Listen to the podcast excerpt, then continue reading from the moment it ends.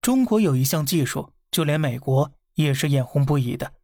时任美国能源部长朱棣文甚至发出感慨，希望中国呀能和美国分享这一成果。而这项技术呢，就是特高压。它曾是一项全球无解的技术，美国研究一半，至今停留在实验室阶段；日本研究到一半呢，扛不住巨额投入，放弃了。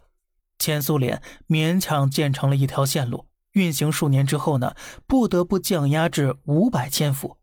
迄今为止，全球只有中国完全掌握并且应用了这项技术。那么，特高压到底有什么用呢？为什么那么多大国都想做？又为什么他们始终一筹莫展，而最后只有我们做成了呢？咱们继续往下说。二零二一年二月的美国德州，寂静的有些可怕了。一眼望去，除了白雪和余晖，你看不到任何会活动的物体。而对德州居民来讲，他们像是迎来世界末日。那么那里到底发生了什么呢？数天之前，一场超级寒潮席卷德州，德州最低气温达到零下二十二摄氏度，室外的水管全部结冰了，就连室内的水龙头啊都被冻住了。众多天然气、煤炭、风能发电设备因结冰无法运转。德州超四百万居民遭遇停水断电，德州全州进入了紧急状态。而让局面更加雪上加霜的是，美国四十八个州共有三个电网，东部、西部以及单独供给德克萨斯州的德州电网，他们各自独立，互不相连。东西部的电根本没办法送到德州去，这让德州啊陷入孤立无援的境地，很多居民活活冻死。有人因为点蜡烛取暖引发火灾丧生，还有人进入车内取暖，却因为吸入一氧化碳中毒而亡。超市、物资供应、医疗救助全部陷入困境。美国电网，那么为什么要分成三个呢？不能整合连通在一起吗？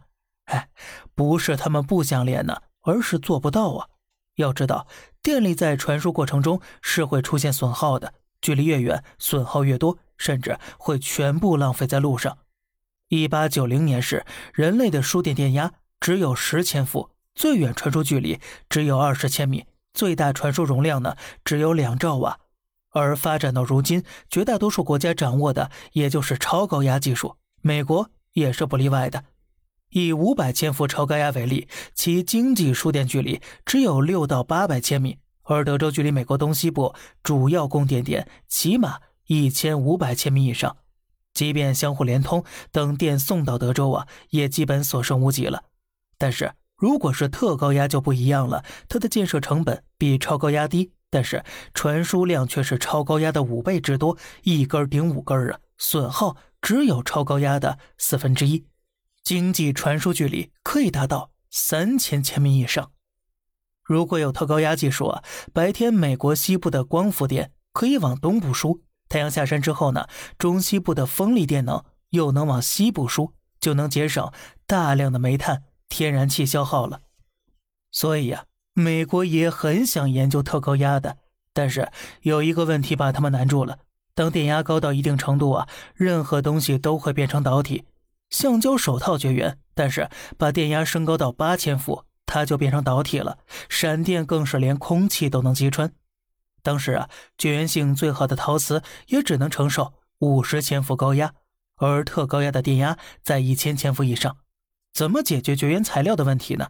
美国倒是成功研究出了一种加强版的绝缘陶瓷，但是他们很快发现呢，另一个问题：这玩意儿毕竟是陶瓷啊，如果用它做变压器的话呢，重量高达七千吨。